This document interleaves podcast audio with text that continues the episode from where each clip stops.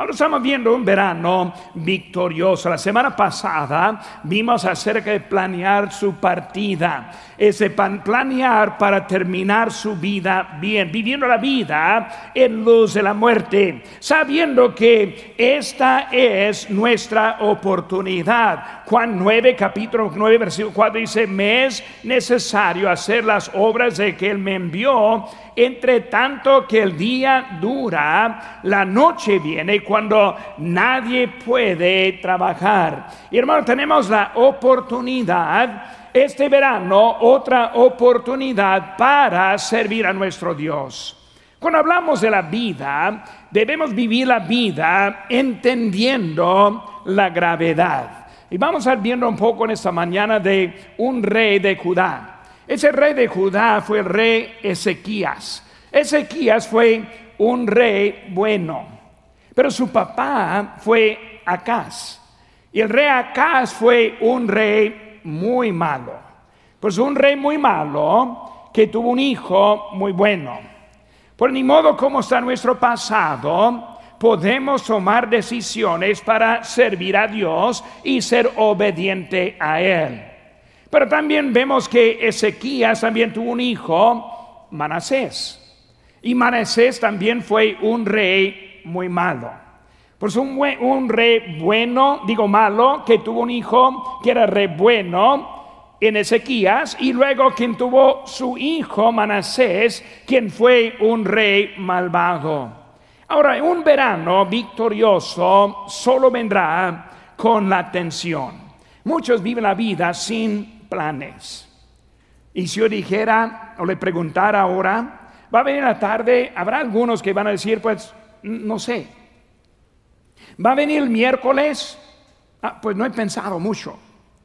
¿Qué va a hacer esa semana? Y no tiene muchos planes.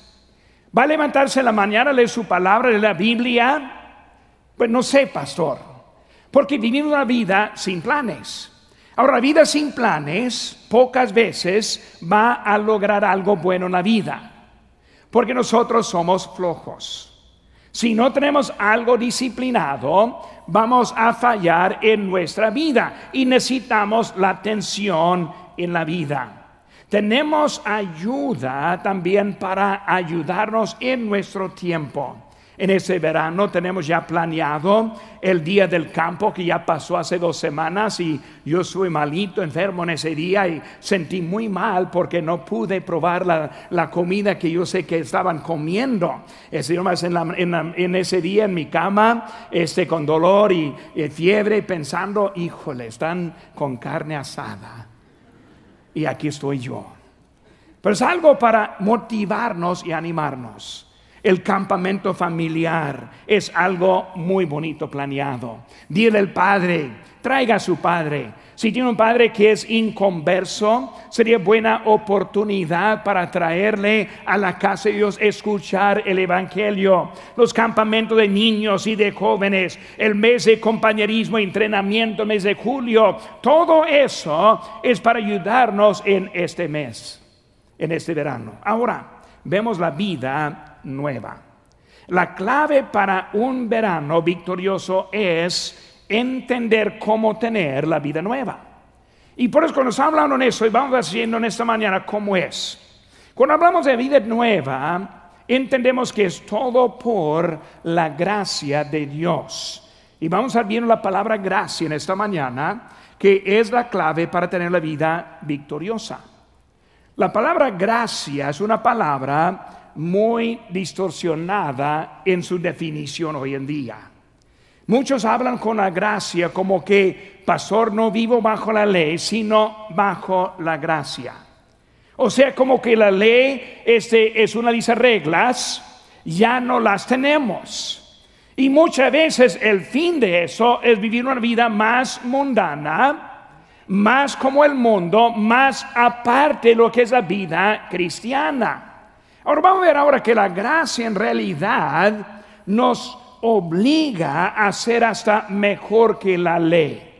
¿Por qué? La ley son las reglas para conformarnos, para que nosotros obedezcamos. Cuando la gracia es la vida transformada que produce un deseo de cumplir lo que dice la palabra. Por eso, en vez de simplemente sintiendo la presión, siento la libertad. En vez de siento algo de castigo, siento algo de que yo puedo vivir la vida agradable para Dios. Ahora, con eso en mente, vamos a empezar con esta mañana. Sus notas ahí están faltando espacios que vamos a contestar ahora. Y quiero que están pensando acerca de esta vida nueva que nosotros tenemos. Número uno, vemos que la gracia nos hace justos con Dios. La gracia nos hace justos con Dios. Quiero que veamos ahora al capítulo 8 del nuevo libro, el mismo libro, aquí Romanos capítulo 8. Y luego vemos ahora, primeramente, vemos en versículo 1, ahora pues, ninguna condenación hay para los que están en Cristo Jesús, los que no andan conforme a la carne, sino conforme al Espíritu. Por eso, cuando hablamos de la gracia que nos hace justos con Dios, vemos que es una nueva posición. Ahora, en la gracia yo estoy en una nueva posición.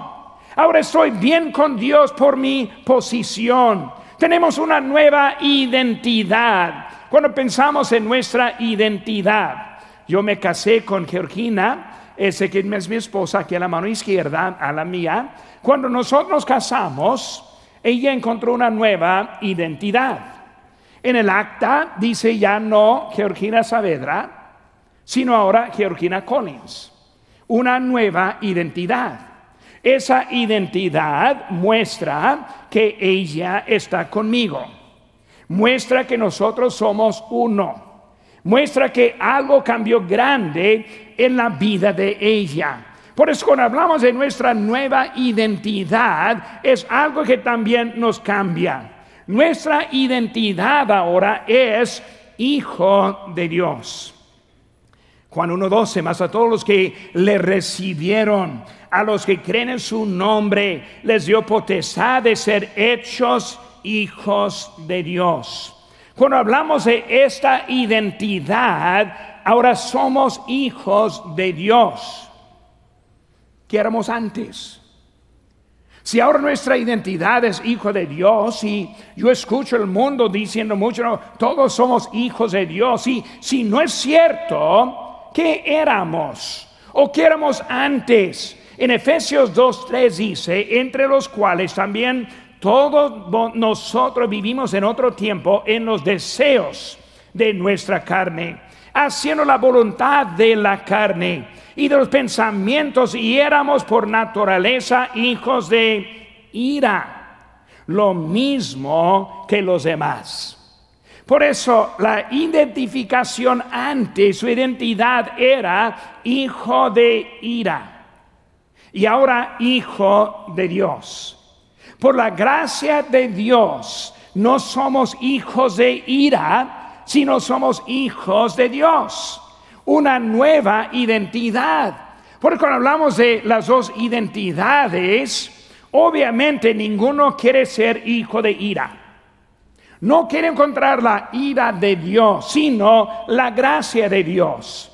Por eso, con esa identidad que nos ofrece, es algo que nosotros somos. Tenemos todo lo que necesitamos en esta identidad. La identidad no viene por la conducta, sino por lo que Dios nos ha hecho. Otra vez el ejemplo con mi esposa Georgina. En ese día que nos unimos en matrimonio, fue algo instantáneo y completo.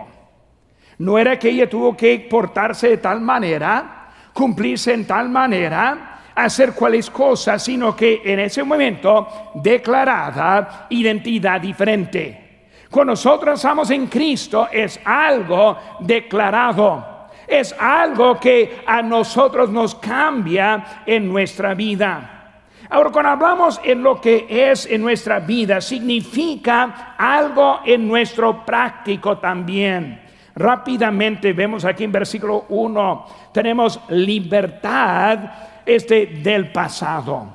Ya no somos como antes. Somos hijos, en versículo 2, en vez de esclavos. Versículo 2, somos vivos a Dios, en lugar de muertos a Dios. Versículo 4, andar conforme al Espíritu, en lugar de conforme a la carne. Nos hace justos, no en los hechos, sino en la posición que produce un cambio en nuestra vida. La gracia. ¿Qué mejor es? ¿Qué mejor es ser cambiado desde adentro con la vida nueva que simplemente tratando de agradar a Dios en mis hechos? Es un cambio que Dios nos ha puesto en la vida. Así se ve. Vemos también un nuevo poder. Ahí mismo también ese capítulo 8. En versículo 10 dice, pero si Cristo está en vosotros, el cuerpo en verdad está muerto a causa del pecado, mas el Espíritu vive a causa de la justicia. Un nuevo poder. Ahora podemos vivir para Dios. Cuando empieza a estudiar el Antiguo Testamento, uno ve luego qué tan rápido era desviar de Dios. ¿Qué tan rápido era dejar a Dios al lado y hacer becerros como Aarón hizo y empezar a adorar los ídolos? Cuando vemos el Antiguo Testamento, les faltó el poder que nosotros tenemos. Ese poder es el poder de la presencia del Espíritu Santo. Por eso no hay por qué vivir en desobediencia. No hay por qué vivir en pecado abierto. No hay por qué tratar de redefinir lo que es el pecado bíblico que nosotros conocemos. Dios nos ha dado el poder para vivir para Él. Yo soy tan contento cuando yo veo lo que podemos hacer en nuestra vida. En Adán, en versículo 9, vemos el espíritu de desobediencia. El Espíritu Santo nos da el poder para vencer la naturaleza antigua, los deseos vergonzosos, los deseos pecaminosos, el deseo de desobedecer en esta semana. ¿Cuáles planes tiene? ¿Está planeando salir aquí a entrar en un pecado? ¿Está planeando en esta semana desobedecer? Dios nos ofrece el poder para tener la vida victoriosa ya en esta vida.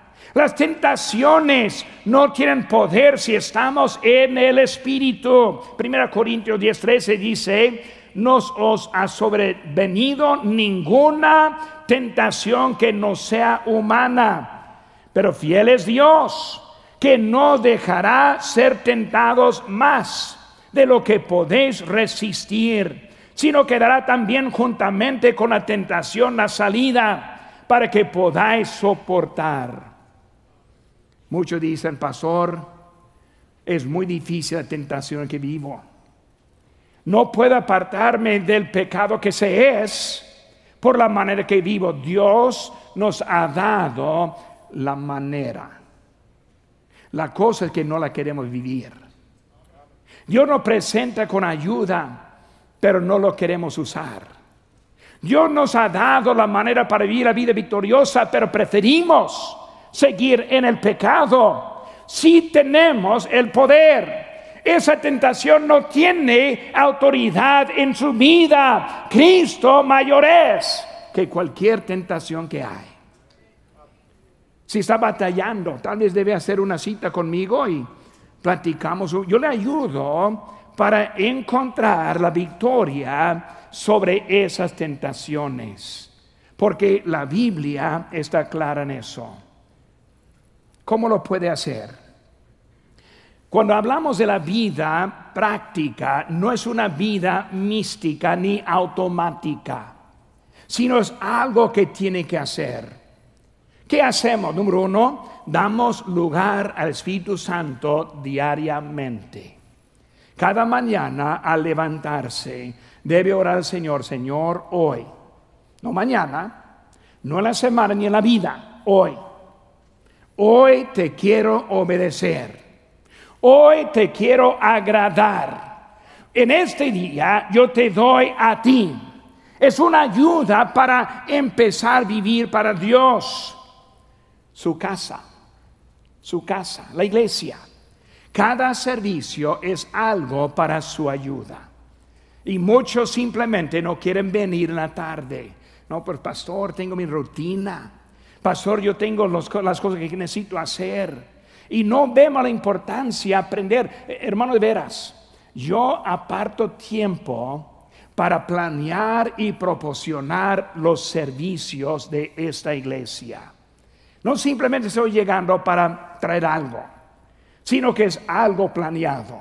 Algo de oración, algo para ayudar su vida cristiana, algo para el grupo que sé que va a estar.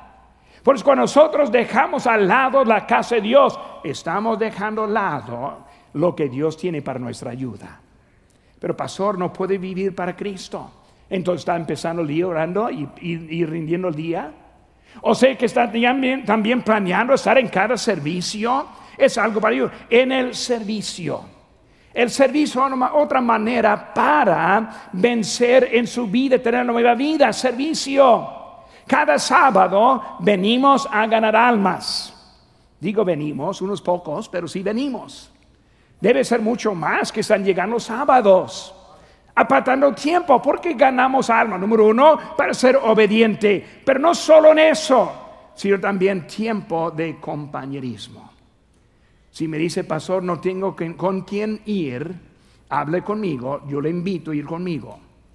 Y hasta que yo le voy a ofrecer una michoacana después. O si no hay una fila muy larga, yo voy a hacer que algo está mal aquí. Pero hermanos, es algo que nos ayuda en nuestra vida. Y también, hermanos, controlar sus pensamientos. Controlar sus pensamientos. Dice en Segunda Corintios 10:5, derribando argumentos y toda altivez que se levanta contra el conocimiento de Dios. Y, ahora viene bien, llevando cautivo todo pensamiento a la obediencia a Cristo.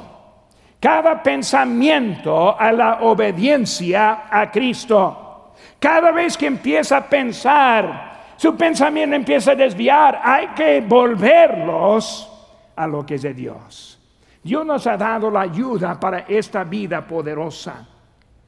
Vivir cada día como nueva. Hermanos, escuchen bien. Tengo años en Cristo y todavía yo necesito algo nuevo de Dios.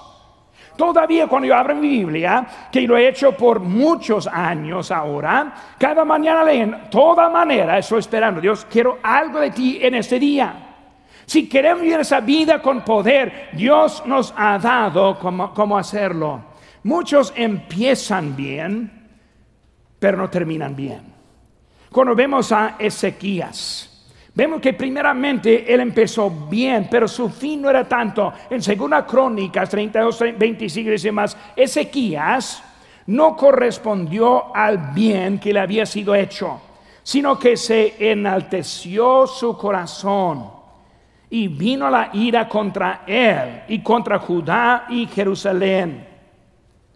Llegó de pensar, estoy bien. Ya tengo años y Dios me ha bendecido, estoy bien. En eso viene su orgullo.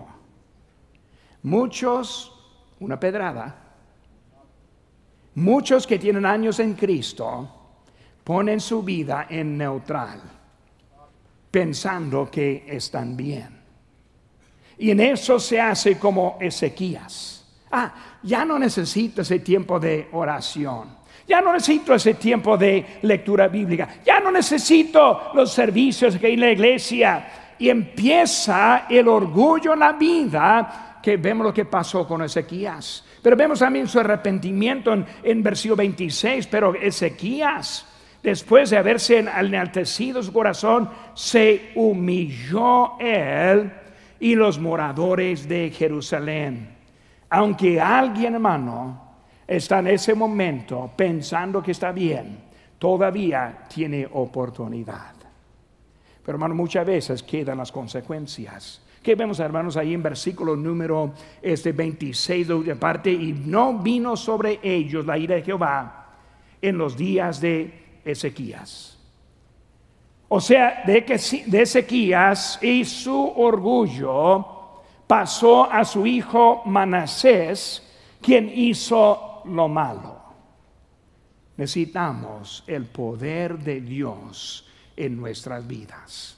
No solo comenzar bien, sino terminar bien. No solo estar bien aquí en la casa de Dios, sino también de hecho y de corazón. Vemos, hermanos, es el poder de Dios. Un ejemplo de un hombre que era vendedor de mercancía en los tiempos pasados y llevaba su carro lleno de muchas cosas que quería vender casa por casa, y un solo caballo, ese que estuvo jalando ese carrito. Y luego él se subió, montó a su carro y empezó a gritar a varios nombres, Galán, y a otro que vámonos, y con muchos nombres hablando de un solo caballo. Y alguien dijo, pues ese hombre está loquito. Tiene un solo caballo, pero hablando a muchos caballos. Y le hizo la pregunta, ¿por qué está hablando a los caballos? Pero cuando hay un solo caballo, no. Si ese caballo sabía que estaba ahí único, él no me llevará en ningún lado. Porque yo quiero que él piense que son muchos. Y muchas veces nosotros andamos luchando porque pensamos que estamos solos. Cuando tenemos ayuda aquí. Cuando tenemos ayuda en el compañero, cuando tenemos ayuda de Dios en nuestras vidas, mucho necesitamos ahora estar atentos a la gracia. Nos hace justos en la posición, en el poder, número 3, hermanos, en un nuevo principio. Versículo 14 dice, porque todos los que son guiados por el Espíritu de Dios, estos son hijos de Dios. Estamos en una batalla verdadera y literal. Si no está viendo las noticias, es tiempo de ver lo que está pasando en nuestro país y en nuestro mundo. Hermanos, tenemos un adversario grande que está en contra de nosotros. Cuando vemos a las expectativas de Dios, él dice en Gálatas 5:1, estad pues firmes en la libertad con que Cristo nos hizo libres, y no estéis otra vez sujetos al yugo de esclavitud. Tentaciones.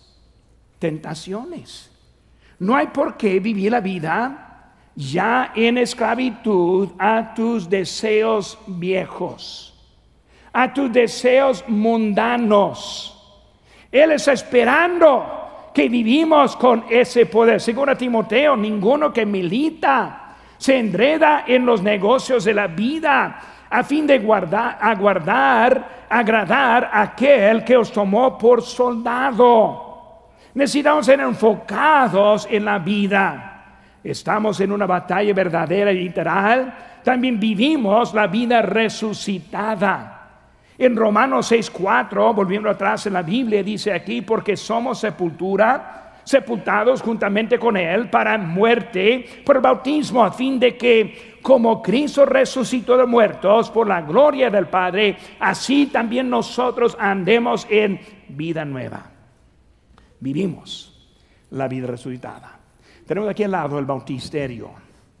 Si uno es creyente no bautizado, está en desobediencia.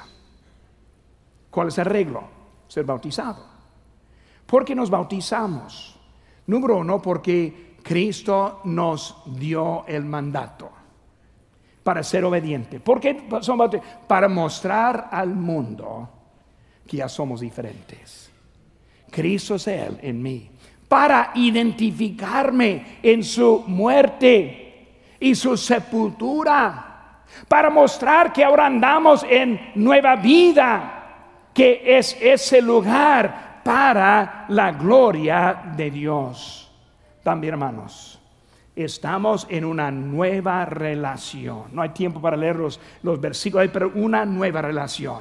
Siendo hijo, somos diferentes. Ya no es algo de servir a Dios allá, sino servir al Padre acá. No solo vivir a Él quien es el creador, sino el que en mí ha hecho algo diferente en mi vida. Número 2, hermanos. Primero, la gracia nos hace justos con Dios. Número dos, la gracia nos hace diferentes. Segunda Corintios, por favor, conmigo, capítulo 5, 17. La gracia nos hace diferentes. Hay una clave aquí que yo creo nos va a ayudar en este momento. Dice aquí en nuestro texto, de modo que si alguno está en Cristo, nueva criatura es. Las cosas viejas pasaron y aquí todas son hechas nuevas. Inciso A, vemos la nueva criatura. Otra palabra para la nueva criatura es una nueva creación. Por eso nosotros en el nacimiento, bajo Adán, encontramos la creación en la vida y esta naturaleza. Pero en Cristo somos una nueva creación, en el sentido, en la nueva criatura. No somos una criatura renovada. No somos una persona renovada, sino somos una nueva criatura. Algo importante para entender eso. Dios nos creó en Adán, pero no renovó la misma creación. Todavía tenemos la naturaleza vieja. Lo que tenemos ahora es la naturaleza nueva. Un misionero estuvo hablando con un indígena, enseñándole, le ganó a Cristo, y luego enseñándole el camino de ser un cristiano. Y ese indígena le hizo una aclaración un día. Él dijo al misionero, yo siento como que dentro de mí esté viviendo dos perros. Dos perros, sí, dos perros adentro de mí. Un perro que quiere que yo haga bien y el otro perro que quiere que yo haga mal. Y le son sus palabras describiendo lo que eran las dos naturalezas. Está la naturaleza vieja que quiere que sigamos las tentaciones, que quiere que nosotros redefinemos el pecado cuando sabemos lo que es. Es el lado que queremos que seamos desobedientes. Pero también otro lado en Cristo que ya sabemos y queremos agradar a Él. Dijo el misionero indígena, entonces de los dos que están peleando, como él dijo, peleando esos dos perros, ¿cuál gana? Y él simplemente dijo, gana al que alimento. Hermanos, si sigue alimentando con su carne, tu carne te ganará. Si sigues en los medios sociales, en lo malo, si sigues en películas malas, si sigan puro mundo, va a ser mundano. Pero si se alimenta con las cosas de Dios en su lectura, en su oración, en sus servicios, en la obediencia, en el servicio, va a ganar la nueva naturaleza. Muchas piensan, pastor, así soy. No, así es lo que quiere ser. Una nueva criatura. Ahora vemos también, inciso B, un nuevo camino. Ahora vemos en versículo 7, nuestro texto aquí, 2 Corintios 5, 7. Porque por fe andamos, no por vista. Hermanos, el camino es nuevo. Ya no vivimos por vista, sino por fe. Pero saben que, hermanos, hay muchos que aún viven por vista. ¿Cuáles son algunas claves que vemos que es por vista? Cuando nosotros rendimos a la carne en vez de vivir por el Espíritu, vemos que estamos en la carne, estamos por vista. Por vista es cuando que no tenemos la fe. Ahora una pedrada. No quiero que le pegue duro, pues más o menos. Porque no está obediente en tus diezmos. No pasó porque no tengo, no, sí tienes dinero. El diezmo simplemente la décima parte. Por si no ganas nada en esta semana, no debes nada la semana que entra porque no has ganado nada. Pues si has ganado $100, debes 10. Si has ganado $2,000, son $200. Por nosotros damos por la fe. Pero cuando no tiene fe, piensa, pastor, yo no lo puedo hacer. pastor, Dios no va a cuidar de mí. Dios no va a bendecirme a mí. Pastor, yo estoy luchando mucho. Déjenme un secreto. Está luchando porque está desobediente. Vivir por fe. Pastor, voy a ser obediente, sea mucho, sea poco, lo que tú me des, es un nuevo camino. Andamos por fe. Y luego también versículo 11. Un nuevo conocimiento. Conociendo pues el temor del Señor, persuadimos a los hombres, pero a Dios le es manifiesto lo que somos, y espero que también lo sea a vuestras conciencias. Dice, conociendo pues el temor del Señor, persuadimos a los hombres. ¿Por qué voy a confrontar el pecado? El temor del Señor. Yo no quiero que viva bajo la ira de Dios. Por eso vemos que es un nuevo conocimiento. Cristo viene, nos va a recompensar, nos va a bendecir. Debemos ser obedientes a nuestro Señor. Ahora el tiempo está acabando. Número 3, hermanos. Ya hemos visto que con la nueva vida es la gracia que nos hace justos con Dios. La gracia nos hace diferentes. Número 3, hermanos, la gracia nos hace determinados. Volvemos a nuestro texto aquí en Romanos capítulo 6. Nos hace determinados. Cuando hablamos, hermanos, de ser determinados, vemos un cambio de conducta. Ahí en versículo número 1 nos dice, ¿qué pues diremos? ¿Perseveremos en el pecado para que la gracia abunde? Era determinado de un cambio de conducta. La gracia me salva, no voy a volver al pecado. La gracia ahora es para mí, no para que yo haga menos para Dios, sino más para Dios. No para ser más mundano, sino menos. No ser más pecaminoso, sino menos. Determinado en la gracia de Dios. La gracia, hermanos, es otra palabra para poder. Cuando hablamos de la gracia que nos salva, es el poder de Dios que nos salva. Cuando hablamos de la gracia en la ofrenda, es el poder para cumplir. Cuando hablamos de la gracia en la vida, es para que seamos más honrados a Dios, más apartados para Él, más obedientes, la vida más ejemplar por la gracia de Dios. Y más determinado soy yo por la gracia de Dios en mi vida. Batallo mucho con los que piensan que la gracia es para que hagamos menos para Dios. Batallo mucho para los que piensan que la gracia es para que seamos más como el mundo. Batallo porque han perdido lo que es la gracia en nuestra vida. Podemos vivir para Dios y determinados para seguir en Cristo Jesús. Romanos 8:3 dice, porque si vivís conforme a la carne moriréis, mas si por el Espíritu hacéis morir las obras de la carne, viviréis. Si sigue la carne, destrucción le va a seguir. Ama a sus hijos, ama a sus nietos.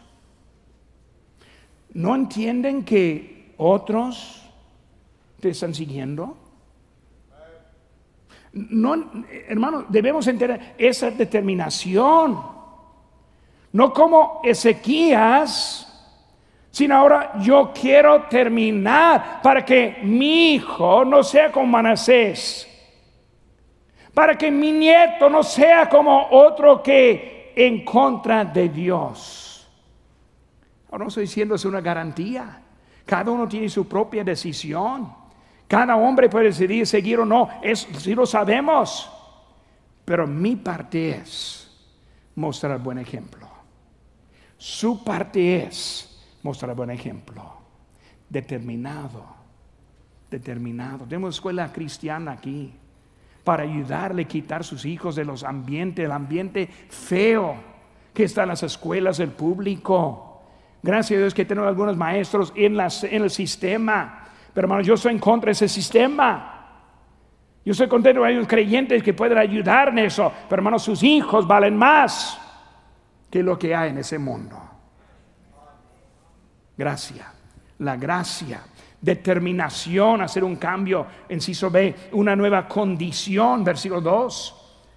En ninguna manera, otra vez versículo 1, perseveremos en el pecado para que la gracia abunde. En ninguna manera, porque lo que hemos muerto al pecado, ¿cómo viviremos aún en él? Con esa condición nueva, ¿cómo podemos seguir en la vida antigua? Un verano victorioso. Entiende la vida nueva que tiene. ¿Cómo aplicar la gracia en su vida? ¿Cómo tomar decisiones cada día? No cada semana, cada día. De hoy, una decisión. Mañana levantándose, otra decisión. El miércoles levantando y dice, yo voy a la casa de Dios a las 7.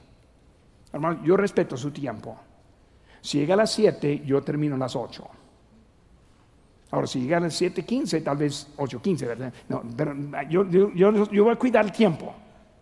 Por eso, hermano, le estoy diciendo, es algo para nuestra ayuda en nuestra vida. Y luego en inciso C, hermanos, una nueva comisión. Versículo 3. ¿O no sabéis que todos los que hemos sido bautizados en Cristo Jesús hemos sido bautizados en su muerte? Está hablando de la gran comisión. Id, hacer discípulos, bautizándolos en nombre del Padre, del Hijo, del Espíritu Santo. Una nueva comisión. Nosotros vamos a vivir en obediencia a Cristo. Vida nueva. Vida nueva cuando queremos seguir agradando la vida antigua. Naturaleza nueva cuando queremos seguir alimentando la vieja. La clave del poder de Dios y no la aplicamos. Y luego, pastor, he intentado pero no puedo. ¿Quién es mentiroso? ¿Dios o tú? Una clave no es Dios. Dios nos ha dado la habilidad.